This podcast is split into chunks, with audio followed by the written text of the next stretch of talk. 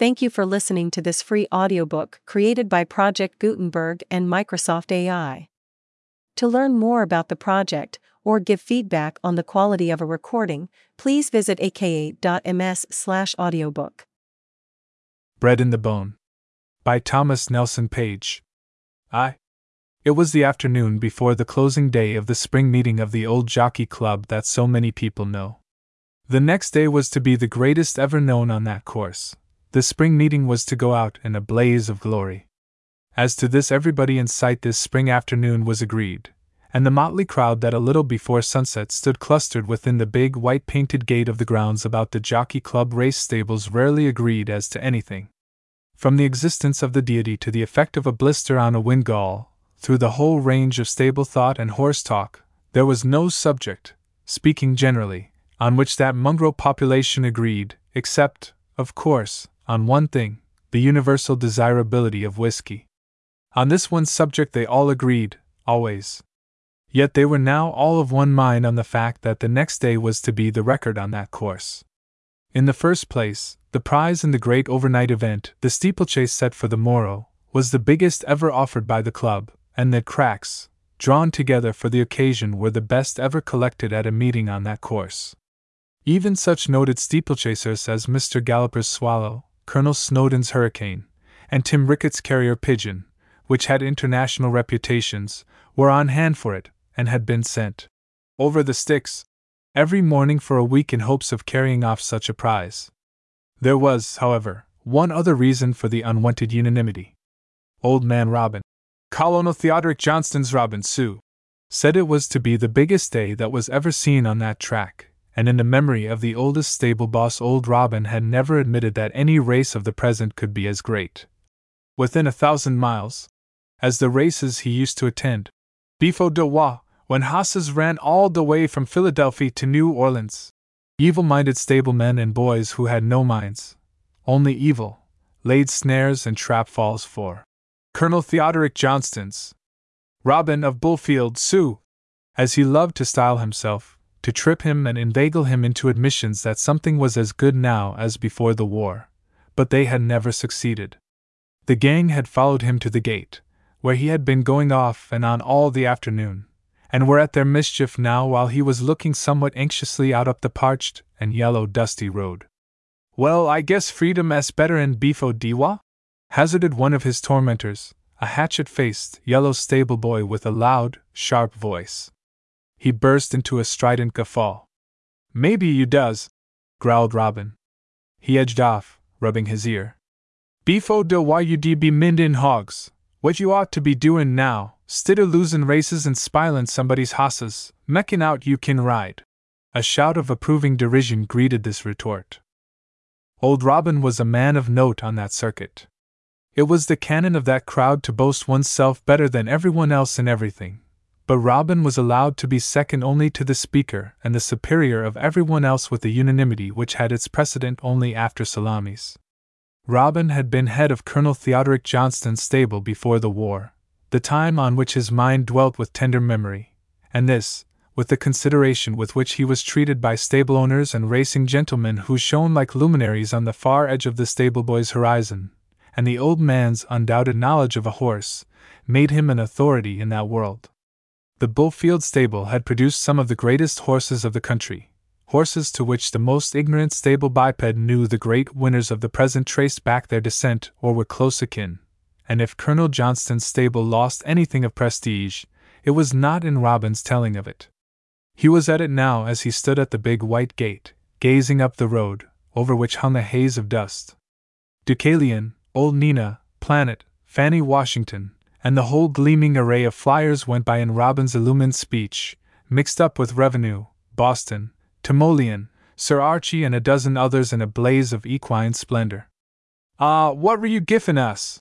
jeered a dusky young mulatto, clad in a ragged striped sweater, recently discharged as a stable boy. What was the time then? Why ain't you read the book?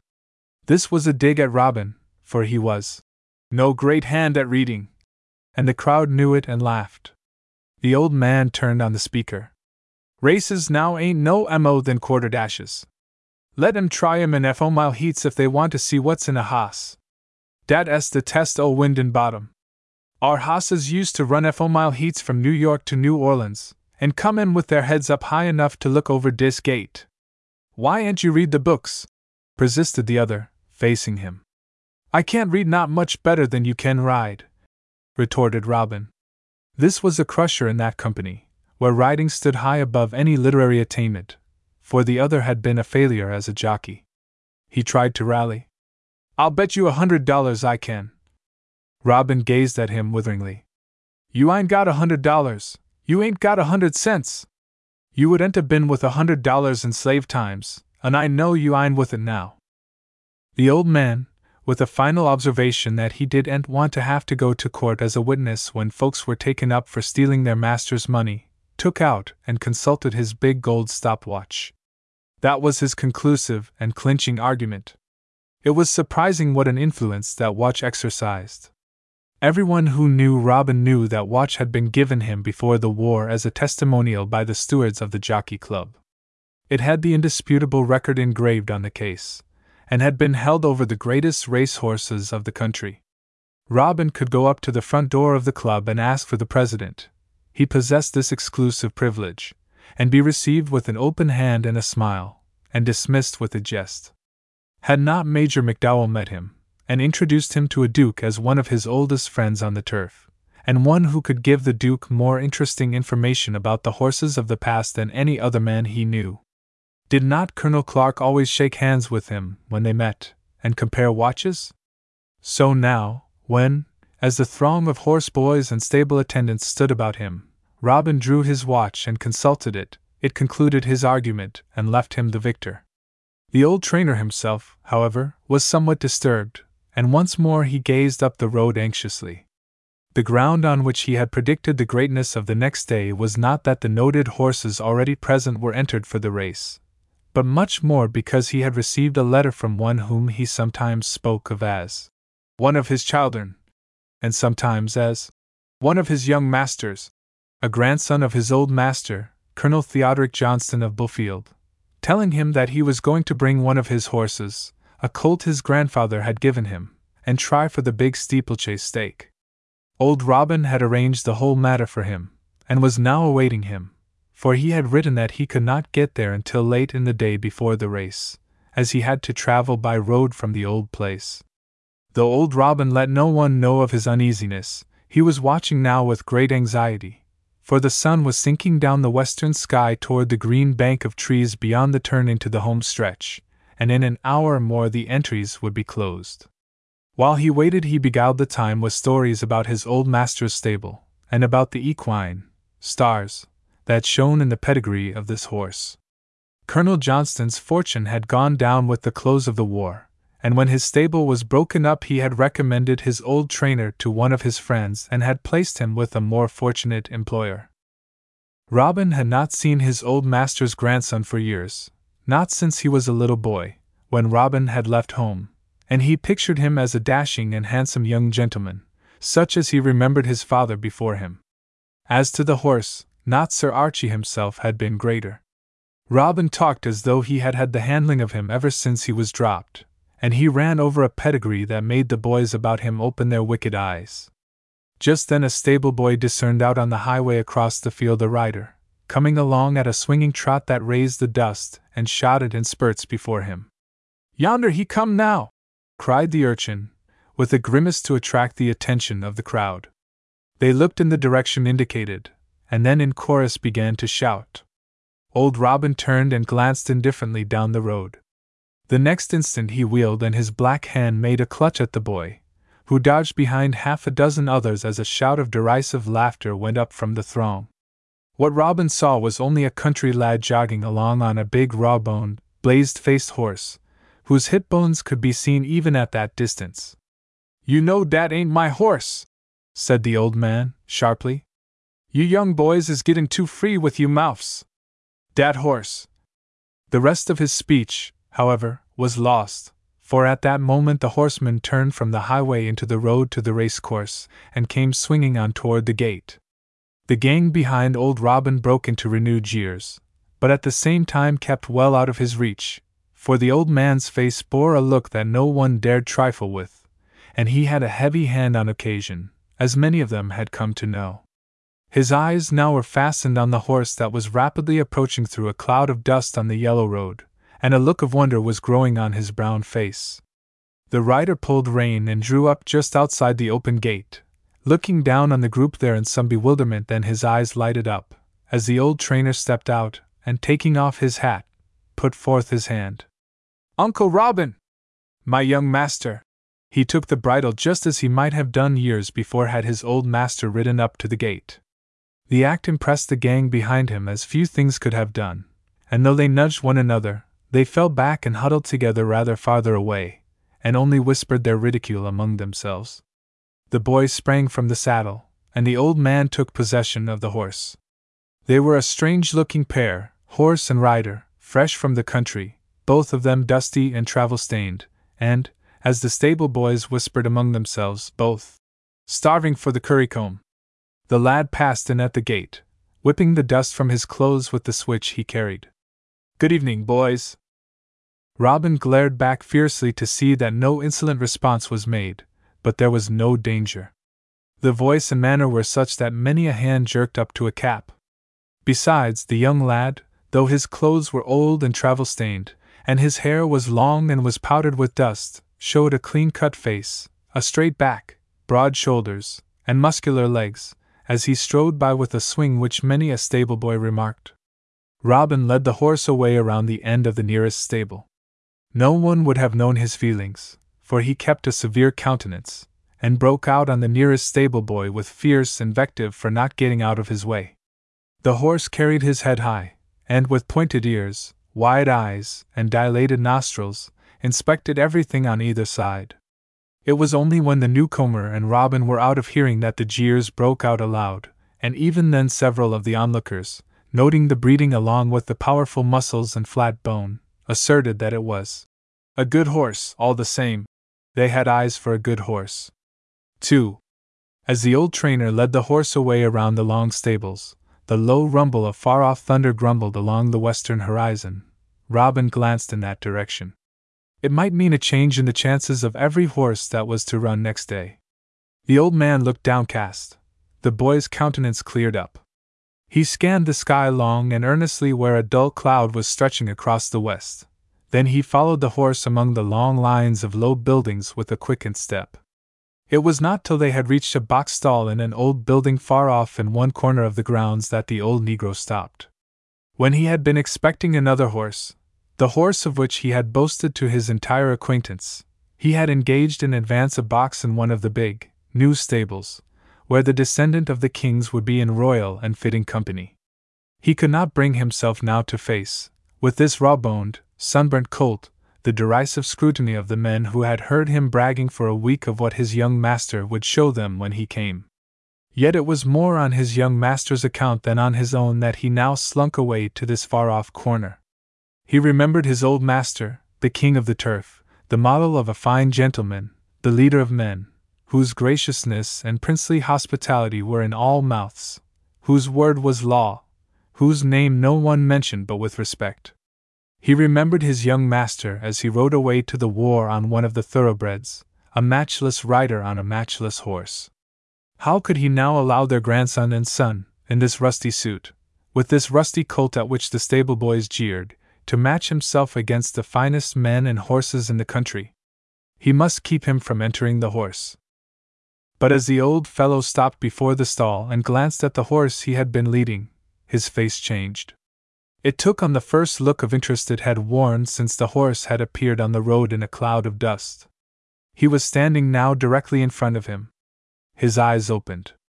The deep chest, the straight, clean legs with muscles standing out on the forearms in big knots, the fine head with its broad, full brow, its wide eyes full of life and intelligence, the delicate muzzle, suddenly caught his eye. He took a step to one side, and scanned the horse from top to hoof, and his face lighted up. Another step, and he ran his hand over him, up and down, from topknot to fetlock, from crest to croup. At every touch his eyes opened wider. Um. He hard as a rock. He was talking aloud, but to himself. He has got a barrel to stay, and he leg just as clean as a pin. It was the first word of praise he had vouchsafed. The young owner's face lighted up. He had felt the old man's disappointment, and his heart had been sinking. It was lifted now.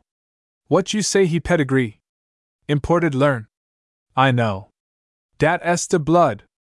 Imported Leamington, Fanny wash by revenue. He ll do. Hit s bred and de bone. Did you ever see such bone? The boy asked, running his hand over the big knee joint. The old trainer made no answer. He glanced furtively around to see that no one heard the question. Then he went on feeling the horse, inch by inch. Every muscle and sinew he ran his hand over, and each moment his face cleared up more and more. He ain't nothin' but rock, he said, straightening up. Walk him off dia, son, with a wave of his hand. Walk him. It was as if he were speaking to a stable boy. He had now forgotten all but the horse, but the young man understood. He took the bridle, but the horse did not wait. At the first step, he was up with him, with a long, swinging stride as springy as if he were made of rubber, keeping his muzzle close to his master's shoulder, and never tightening his rein. Now and then he threw up his head and gazed far over beyond the whitewashed fence toward a horse galloping away off on the curving track, as if there were where his interest lay. Straight as a plank, muttered the old trainer, with a toss of his head. Minds me o' planet. Got de quarters on him dot, bring him back, he called. As the young man returned, the older one asked, Can he run? Run! Want to see him move! Without waiting for an answer, he vaulted into the saddle and began to gather up the reins. The horse lifted his head and gathered himself together, but he did not move from his tracks. Wait! How far is you come today? demanded Robin. About forty miles. I took it easy. He turned the horse's head. The old man gave an exclamation, part oath, part entreaty, and grabbed for the reins just as the boy was turning toward the track where a whitewashed board fence stood over four feet high. Wait, where you gwine? Forty mile. Where you gwine? Wait. Over into the track. That fence is nothing. He settled himself in the saddle, and the horse threw up his head and drew himself together. But old Robin was too quick for him. He clutched the rider by the leg with one hand at the same time that he seized the bridle with the other. Get off him! Get off him! Without letting go the bridle, he half lifted the boy from the saddle. That won't hurt him, Uncle Robin. He used to it. That fence is nothing. Gi me dis hoss dis minute. Forty mile, and spec to run tomorrow. Gi me dis hoss dis minute, boy. The young owner yielded with a laugh, and the old trainer took possession of the horse, and led him on, stopping every now and then to run his hand over his sinewy neck and forelegs and grumbling to himself over the rashness of youth. Just like he pa, he muttered. Never could teach him to take care o' a hoss. Think all a hoss got to do is to run. Forty mile, and want to put him at a five foot fence when he cold as a wedge. When he was inside the stable, his manner changed. His coat was off in an instant, and no stable boy could have been more active. He set about grooming the horse with the enthusiasm of a boy, and the horse, after the first inquisitive investigation of his new attendant, made with eye and nose, gave himself up to his care. The young owner did the same, only watching him closely to learn the art of grooming from a past master of the craft. It was the first time in years that Robin had played hostler, and it was the first time in his life that that horse had ever had such a grooming. Every art known to the professor of the science was applied. Every muscle was rubbed, every sinew was soothed. And from time to time, as that touch of the iron muscles and steel sinews the old fellow's ardor increased, he would straighten up and give a loud puff of satisfaction. Umph! Yef, I just had about a week wid him, I de show him some'n, he declared. Imported learn. He don't need any time. He can beat anything in this country, asserted the owner from his perch on a horse bucket. You an see 'em all said Robin dryly as he bent once more to his work. And it es goin' to rain, too, he added, as the rumble of thunder came up louder from the westward. That es what I am hoping for, said the other. He es used to mud. I have ridden him in it after cattle many a day. He can outgallop any horse in the state in mud. Robin looked at the young man keenly. He showed more shrewdness than he had given him credit for. Can he jump in mud? he demanded. He can jump in anything. He can fly. If you just had let me take him over those fences. Robin changed the subject. What's his name? I got to go and enter him. The boy told him. The old man's countenance changed, but the other did not see it. He was busy getting a roll of bills, by no means a large one, from his pocket. How much is it? I have the money all right. He proudly unrolled the money, mostly dollar bills. The old Negro took the roll and counted the money slowly. Is this? He began, but stopped. After a minute's thought, he went over them again. Here.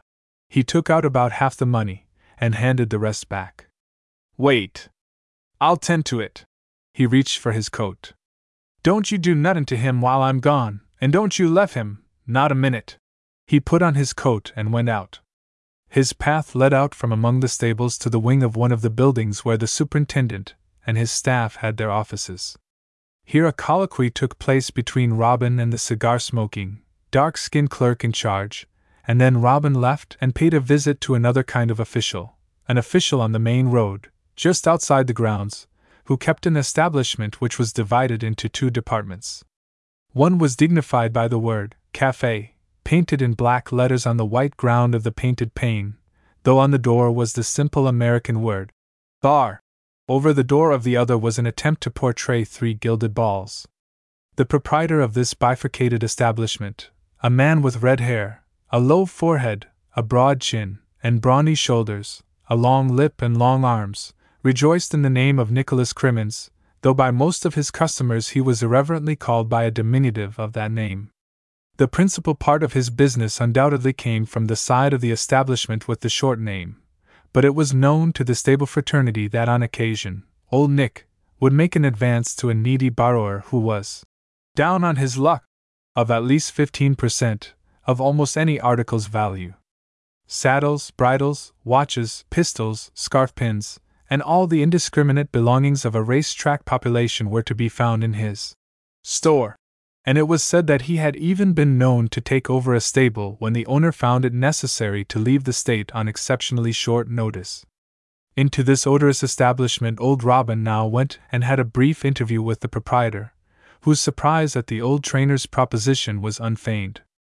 As he knew Robin was not a gambler, the moneylender could set down his request to only one of two causes Either he had lost on a race that day, or he had points, which made him willing to put up all he could raise on a horse next day.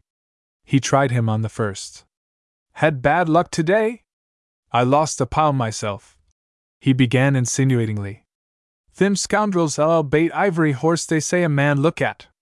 It s a regular syndicate. Nor, I didn't lay a dollar on a hoss today, declared Robin. He looked wise. It was not that, reflected Mr. Crimmins. Then it must be the other. Robin's look decided him. Any news? he asked confidentially, leaning forward and dropping his husky voice. This meant, generally, had he heard of anything likely to change the chances of next day's race. You are. Who going to win the steep? Robin looked wiser. Well, there may be some surprises tomorrow. You keep your eyes open. Dese here Yankee hosses don't always have dey own way. I try to, but them sheenies. Tell me what you know. His voice was a cajoling whisper now. They says hurricanes, or is it swallows? He was looking with exaggerated interest at something in his hand, waiting in hopes that Robin would take up the sentence and complete it. Robin chuckled, and the chuckle was worth what he wanted. Swallow s too fat, hurricane s good, but it s muscle and wind and de blood what tells in de last mile, blood and bottom. You keep your eye on a dark hoss. Gi me me money. The loan broker still held on to the notes, partly from force of habit, while he asked, Who s a ridin' him? But Robin reached for the bills and got them. Somebody as knows how to ride, he said oracularly. You LLC tomorrow. As he turned away, the lender muttered an oath of disappointment the next moment, he examined something curiously. Then he put it to his ear, and then in his pocket with a look of deep satisfaction. Well, I'll make this anyhow. When Robin came out of the shop, for the first time in twenty years he was without his big gold watch. He passed back by the secretary's office, and paid down the sum necessary to enter a horse in the next day's steeplechase. The clerk looked toward the door. Don't you know the sun is down? De sun down! Tain't nothin' but de cloud. De sun s a quarter of a hour high. Robin walked to the door. What time is it by your watch? Hit s exactly seven. His back was to the official. Humph! grunted the clerk. Don't you know? Lackin' six. The sun sets at ten minutes to seven. Lackin' sixteen minutes forty two seconds and a quarter. Pursued Robin, with head bent as if he were looking at a watch. Oh, you be hanged! Your old watch is always slow. My watch! Dis he a watch? He turned, buttoning his coat carefully. You know where dis watch come from? He pressed his hand to his side and held it there. Yes, I know. Give me your money. It will help swell carrier pigeon's pile tomorrow. Not unless he can fly, said Robin. What's his name? The clerk had picked up his pen. Robin scratched his head in perplexity. Let me see. I mos forget. Oh, yes. He gave the name. What? Call him J. D? Yes, that LL do. So, the horse was entered as J. D. As Robin stepped out of the door, the first big drops of rain were just spattering down on the steps from the dark cloud that now covered all the western sky, and before he reached the stable, it was pouring. As he entered the stall, the young owner was on his knees in a corner, and before him was an open portmanteau from which he was taking something that made the old man's eyes glisten an old jacket of faded orange yellow silk, and a blue cap, the old Bulfield colors, that had once been known on every course in the country, and had often led the field. Robin gave an exclamation. Let me see dat thing! He seized the jacket and held it up. Lord, Lord! I is glad to see it, he said. I ain't see it for so long. It s like home. Where did you get dis thing, son? I would just like to see it once mo come home liad in de field. Well, you shall see it doing that tomorrow, said the young fellow, boastfully, his face alight with pleasure. I declare I DGI my watch to see it. He stopped short as his hand went to his side where the big gold timepiece had so long reposed, and he took it away with a sudden sense of loss. This, however, was but for a second. In a moment, the old trainer was back in the past, telling his young master of the glories of the old stable, what races it had run, and what stakes it had won. The storm passed during the night, and the sun rose next morning clear and bright. One horse, at least, that was entered for the big race was well cared for. Robin had slept in his stall, and his young master had had his room. They had become great friends, and the young man had told the old trainer of his hopes. If he won, he would have enough to send his sister off to school in the city, and he would go to college. Robin had entered into it heart and soul, and had given the boy all the advice he could hold. Robin was up by light, looking after the horse, and the young owner, after waiting long enough to take another lesson in the proper handling of a horse about to run, excused himself, and leaving the horse with the old trainer, went out, he said, to exercise for his wind.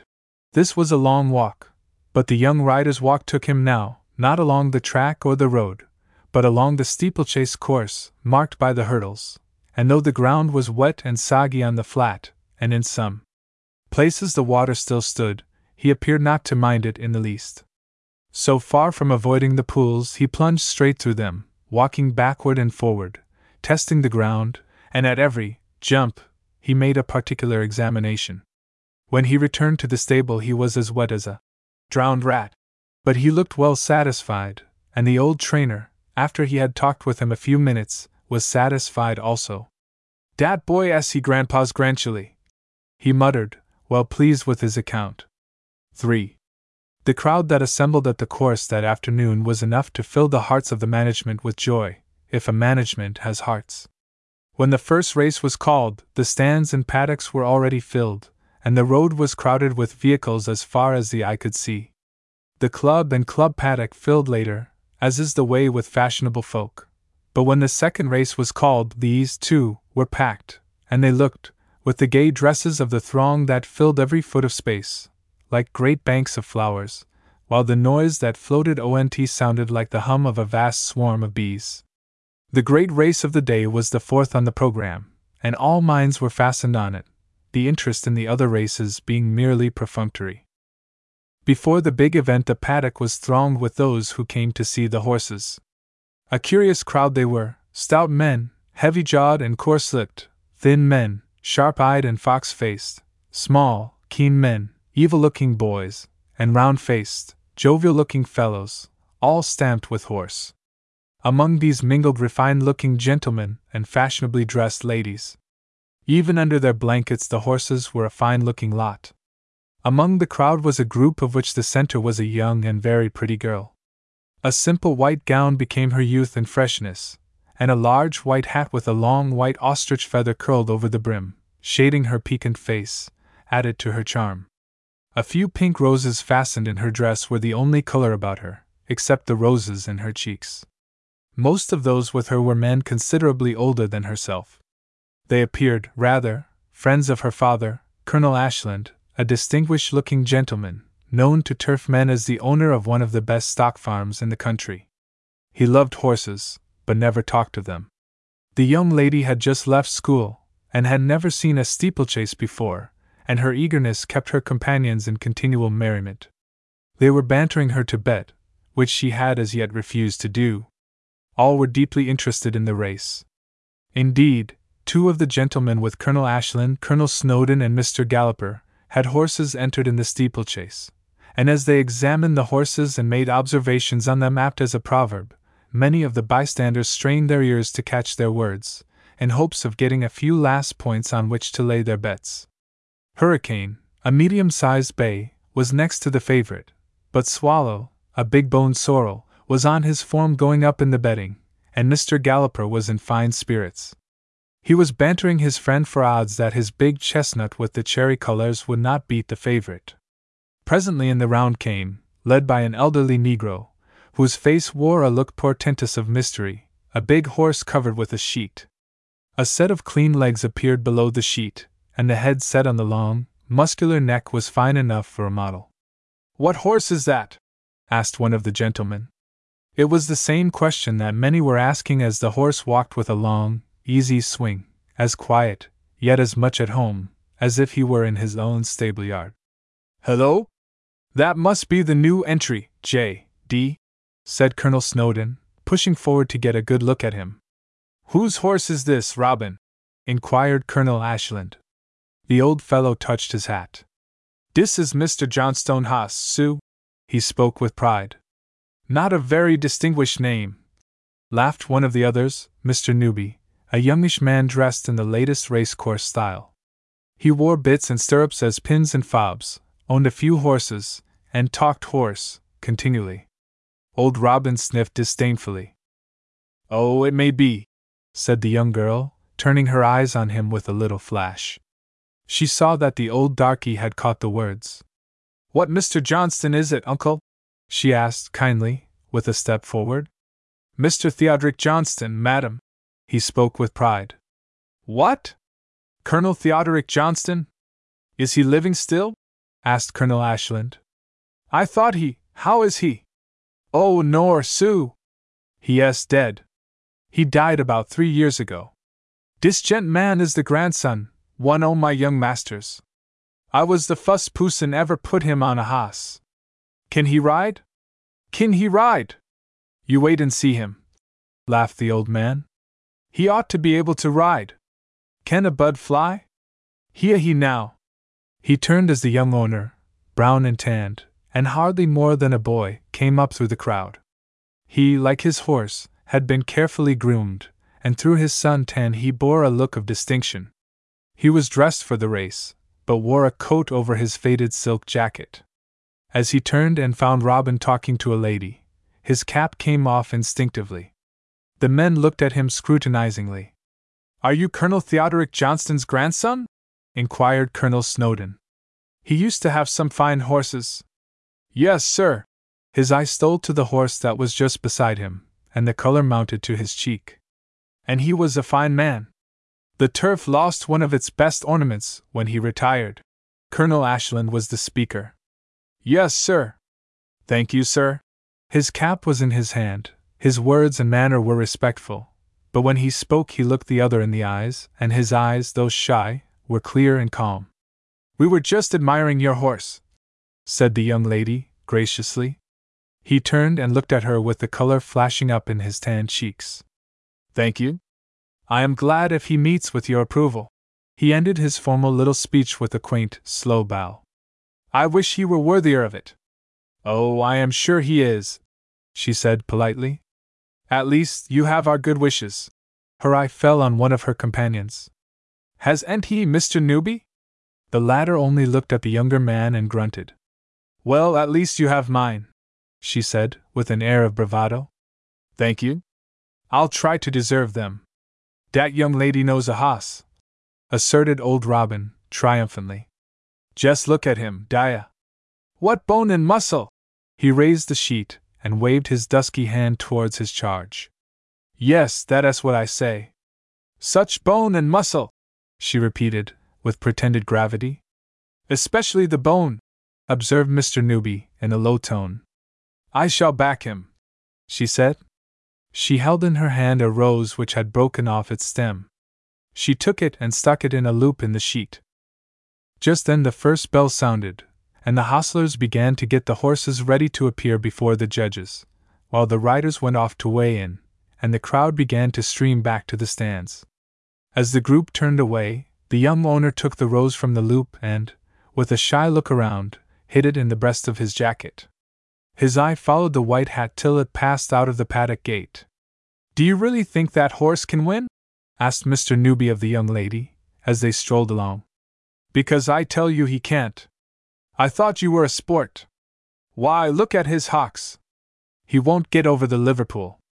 I shall back him, said she. What is the Liverpool? Here, I'll tell you what I'll do, said Mr. Newby. I'll bet you two to one he doesn't win the race. He winked at the others. Very well. I don't approve of betting, but I'll do it this time just to punish you. Now I'll bet you two to one he doesn't come in second. That boy won't get him over the water jump. Very well, no, I don't want to take odds. I'll bet you even. I must be a sport. The other protested, while the rest of the party looked on with amusement. Oh, well, if you insist, said Mr. Newby. What shall it be? A box of the best.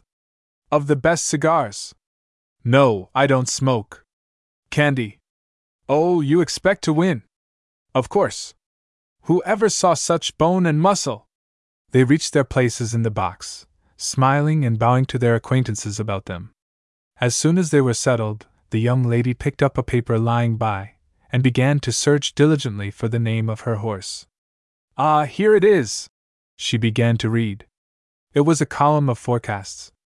Tell me, please, what does 100 to 1 mean? That the horse is selling at that. Selling? What does that meant? There was an explosion of laughter from those about her. They explained. Oh, what cheats men are! she exclaimed with conviction. Come, I'll let you off if you ask quarter, laughed Mr. Newby. No horse can jump with knees as big as that. Never! I'll back him to the end she declared. Oh, there he is now! There is his yellow jacket, she added, as the buzz grew louder about them, and glasses were leveled at the horses as they filed by spirited and springy on their way to the starting point some furlongs down the course. No one else appeared to be looking at the big brown. But his rider was scanning the boxes till his eye rested on a big hat with a white feather, then he sat up very straight. Two of the gentlemen came up from the paddock. Colonel Snowdon had the horse that was next to the favorite. They were now talking over the chances. Well, what are you going to do? How do you stand? His friends asked. A good chance to win. I don't know what that new horse can do, of course, but I should not think he could beat Hurricane. Of course he cannot, said Mr. Newby. Ridden by a green country boy. He has some good points and has a fine pedigree. Mr. Newby raised his eyebrows. So has his rider, but pedigrees don't count in rides. I never could understand why blood should count in horses and not in men, said Miss Ashland placidly. Oh, I hope he'll win, she exclaimed, turning her eager face and glancing back at the gentleman over her shoulder. Well, I like that, laughed Colonel Snowdon. With all that money on the race. I thought you were backing Hurricane. Oh, but he hasn't anybody to back him, she protested. No, I shan't back Hurricane. I shall back him. Which? The horse or the rider? The horse, no, both, she declared firmly. And oh, Papa! she exclaimed, glancing back at him over her shoulder. They say he wants to win to send his sister to school and to go to college himself. Well, I must say you seem to have learned a good deal about him for the time you had. She nodded brightly. That's what the old colored man told a friend of mine.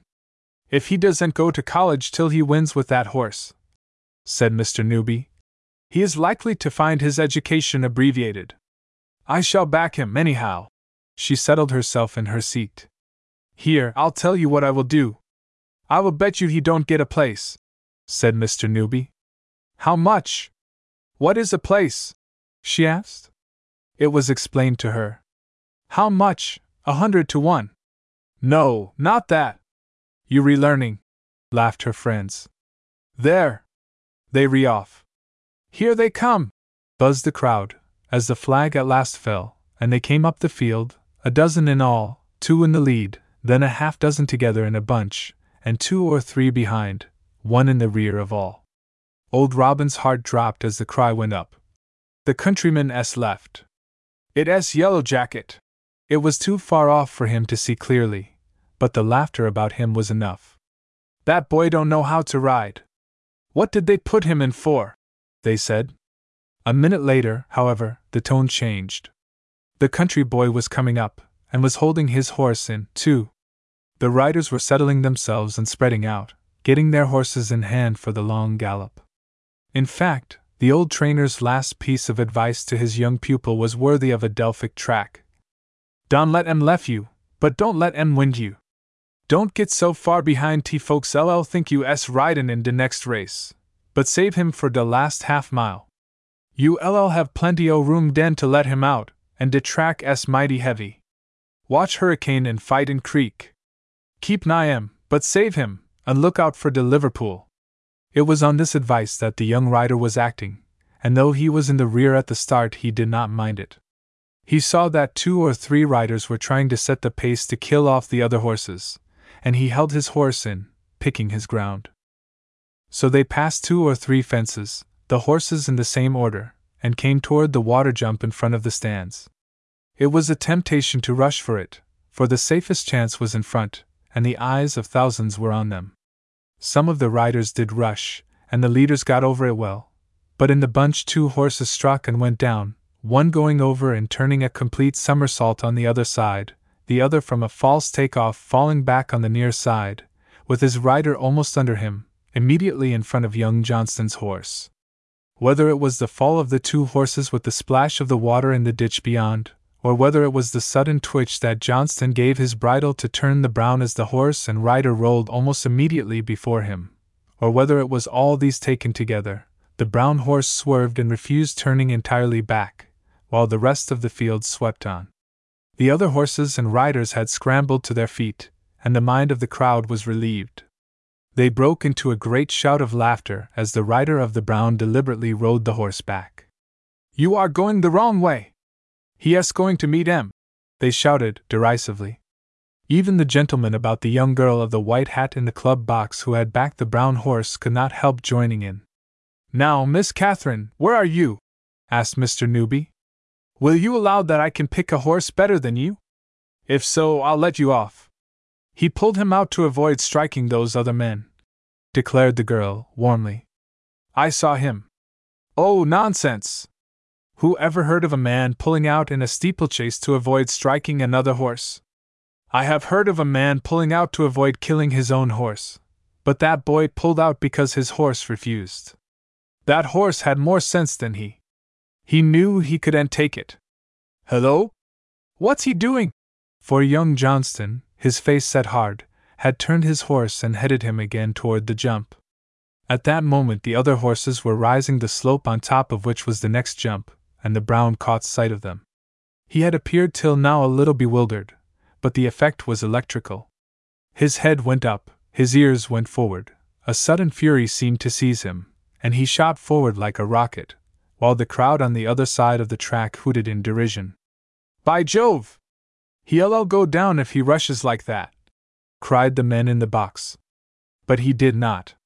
He hardly appeared to see the fence before him any more than he heard the jeers of the crowd. With high head and pointed ears, he dashed at it, taking it in his stride, and clearing it with a mighty bound. The crowd in the stands, carried away, burst into a storm of applause, and the gentlemen about the young girl of the big white hat clapped their hands. Old Robin, down in the paddock, was shouting and talking volubly to a crowd of strangers. He s a jumper! He s got de pedigree! Dat s blood! You ain't see my old master's hosses befo dot! Your old master's horses! growled a gruff voice behind him. You made me lose fifty dollars on your blanked horse with your blank lies. You ll pay it back or you won't see that watch Aegean. Robin glanced at the angry pawnbroker, but he did not have time to argue then. The horse galloping up the long slope before the stables engrossed his attention. He simply edged away from his reviler, who went off to hedge his bets if possible. He s a good horse, but he s out of the race, said one of the gentlemen who had been bantering Miss Ashland. Yes, but he never had a chance, a mere flash. You can't expect a common pickup to run against a field like that. Mr. Newby turned back to the girl, who was leaning forward watching the horse going over the hill. Well, Miss Catherine, ready to ask terms yet? No, was ent that the water jump? Yes, but he has got to go over it again. Come, I'll bet you twenty to one he doesn't win. Done. Now I'll bet you a hundred and twenty to one he doesn't get a place. Done. Now I'll even things up, and bet you he doesn't come in. Done, said the girl, turning on him with a sudden flash. He shall come in, if I have to go down there and ride him in myself. An exclamation from one of the others broke in on this banter. Blessed if he is and gaining on them. And sure enough, as the brown horse came out from beyond the hill, though he was still far to the rear of the field, he had undoubtedly lessened the gap between them. The young girl's eyes sparkled. Oh, he can't keep it up. He*s riding his heart out, said one of the other gentlemen, with his glasses to his eyes. But he he*s a better horse than I thought, and if he had had a rider he might. He has got to make the Liverpool, and he'll never do it, said Mr. Newby. There he goes now. Watch him. Jupiter! He He*s over. Did you see that jump? He*s got stuff in him. But not enough. He*s got to go around once and a half yet. The blue is leading. Red jacket is coming up. The green is done for. Etc. So it went, with the horses coming around the curve for the second time. The favorite and about half the others were running well, their riders beginning to take the pace they proposed to keep to the end. Several others were trailing along behind at various distances, among them the two horses that had shot out in the lead at first, and behind all but the last one, which was manifestly already beaten, the big brown horse, galloping with head still up and ears still pointed forward, bent on catching the horses ahead of him. The field swept by the stands, most of them getting safely over the big water jump, though several of the horses struck hard, and one of them went on his knees, pitching his rider over his head. The country horse had still to take the leap, and all eyes were on him, for it was the jump he had refused. Bets were offered that he would refuse again, or that after his killing chase he would be too winded to clear it, and would go down. At any rate, they agreed the boy who was riding him was crazy, and he could never last to come in. Old Robin ran across the track to try and stop him. He waved his arms wildly. Pull out! You LL kill him! Save him for another time! Don't kill him! he cried. But the young rider was of a different mind. The vision of two girls was in his thoughts one a young girl down on an old plantation, and the other a girl in white in a front box in the club. She had looked at him with kind eyes and backed him against the field. He would win or die. The horse, too, had his life in the race.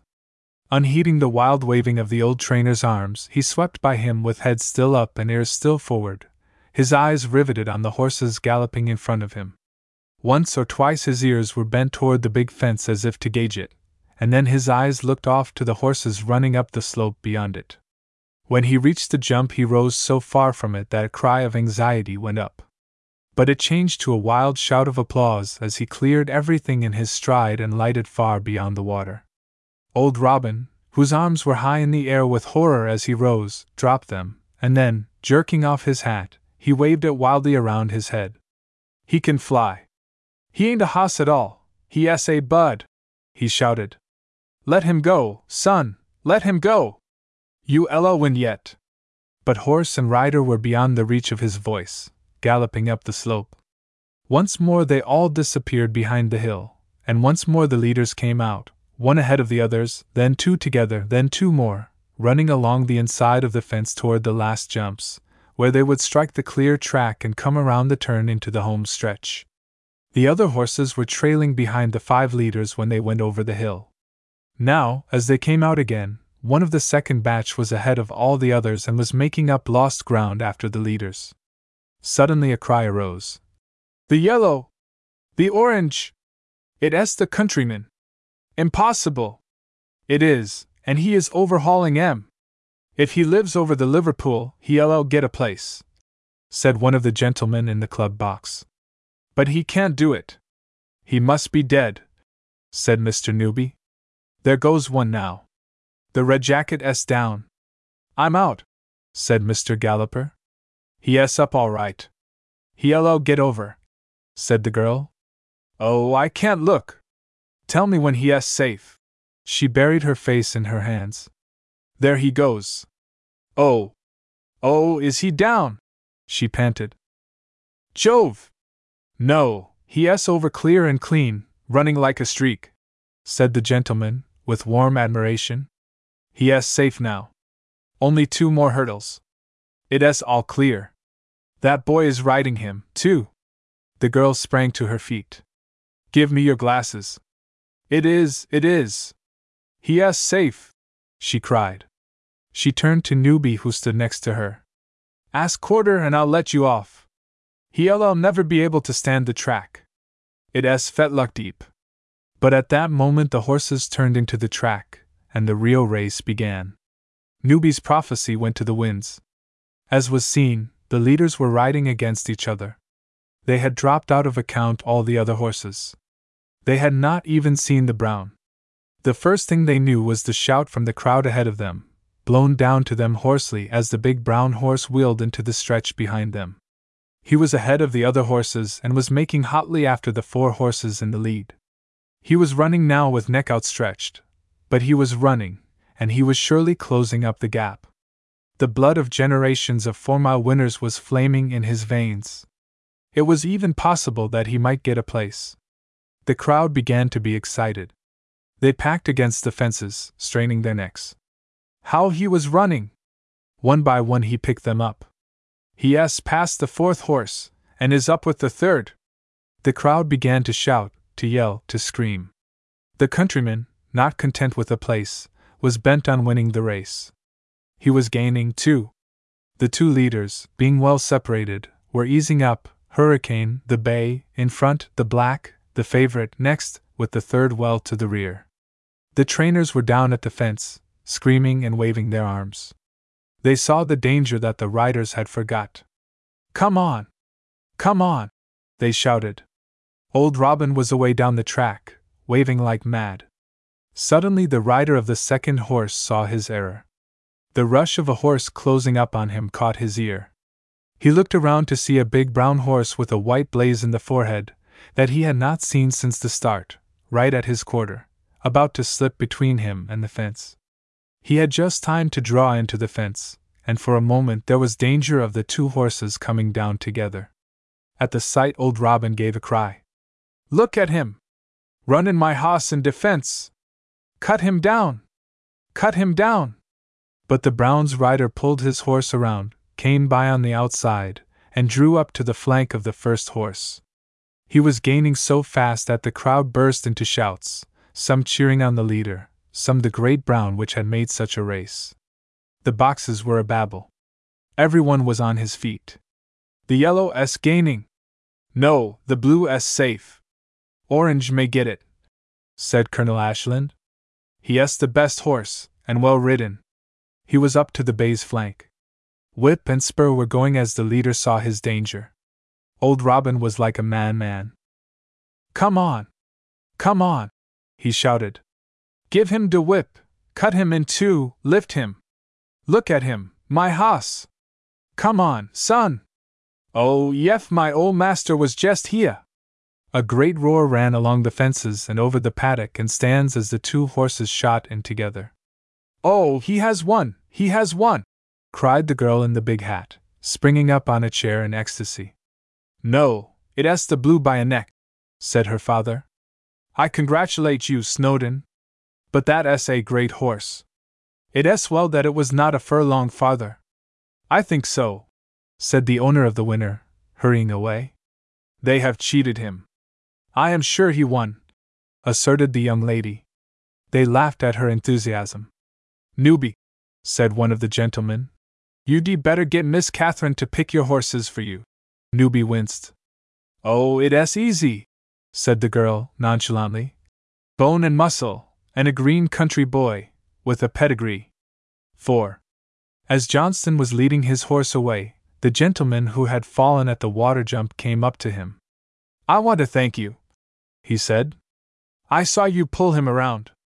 I was afraid I'd strike you, said the other simply. Just then, two gentlemen pushed through the crowd. One was Mr. Newby. Are you the owner of this horse? he asked the young man. Yes, sir. He spoke with pride. Dat he is the owner. Put in old Robin, who had the bridle. And he owns a good hoss. He got the ambition. Want to sell him? Um, um, DN no. I came on to sell him. Don't you sell him. Don't you never sell him, urged the old trainer. Keep him, and let me handle him for you. You ello get mo and second money next time. I'll give you a thousand dollars for him. What do you say? Old Robin gave an exclamation. A thousand dollars! For dis hoss! The gentleman's friend broke in. Oh, come, Newby, don't rob the boy. He'll give you two thousand. He laughed. They were examining the horse as he walked along under his blanket. Two thousand? The boy was hesitating. It was a great sum to him. No, but I'll split the difference, said Mr. Newby. I'll give you fifteen hundred for him if he is as good as I think him when I look him over. What's his name? Jefferson Davis. Oh, the devil! I'll change his name pretty quickly. No, you won't, said the boy. Won't I? I'll show you when I get him, he muttered. Well, what do you say? Will you promise not to change his name? The other laughed. Not much, when I buy him, he my horse. He'll never be your horse. What? He not for sale. He turned away. Oh, nonsense! Here, wait. I would not sell him to you, sir, at any price. Good morning. He moved on.